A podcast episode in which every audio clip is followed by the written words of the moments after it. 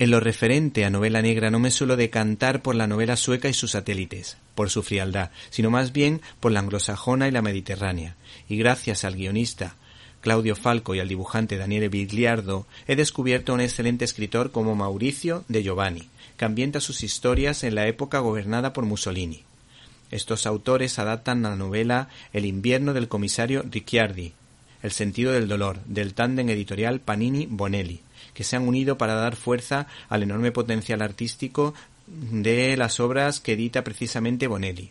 Y es que siempre se acaba hablando del cómic americano o el franco-belga, pero sería un error olvidarse de las obras italianas, ya que tienen un nivel extraordinario y se siguen leyendo en Italia con interés. De hecho, se siguen vendiendo en kioscos, algo impensable en otros países.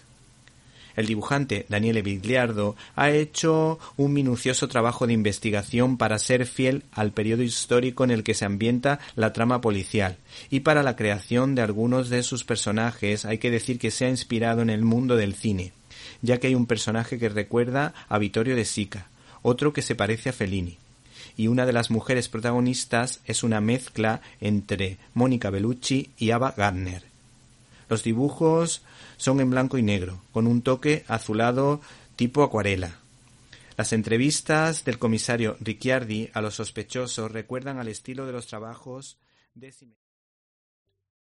¿Te está gustando este episodio? Hazte fan desde el botón apoyar del podcast de Nivos. Elige tu aportación y podrás escuchar este y el resto de sus episodios extra. Además, ayudarás a su productor a seguir creando contenido con la misma pasión y dedicación.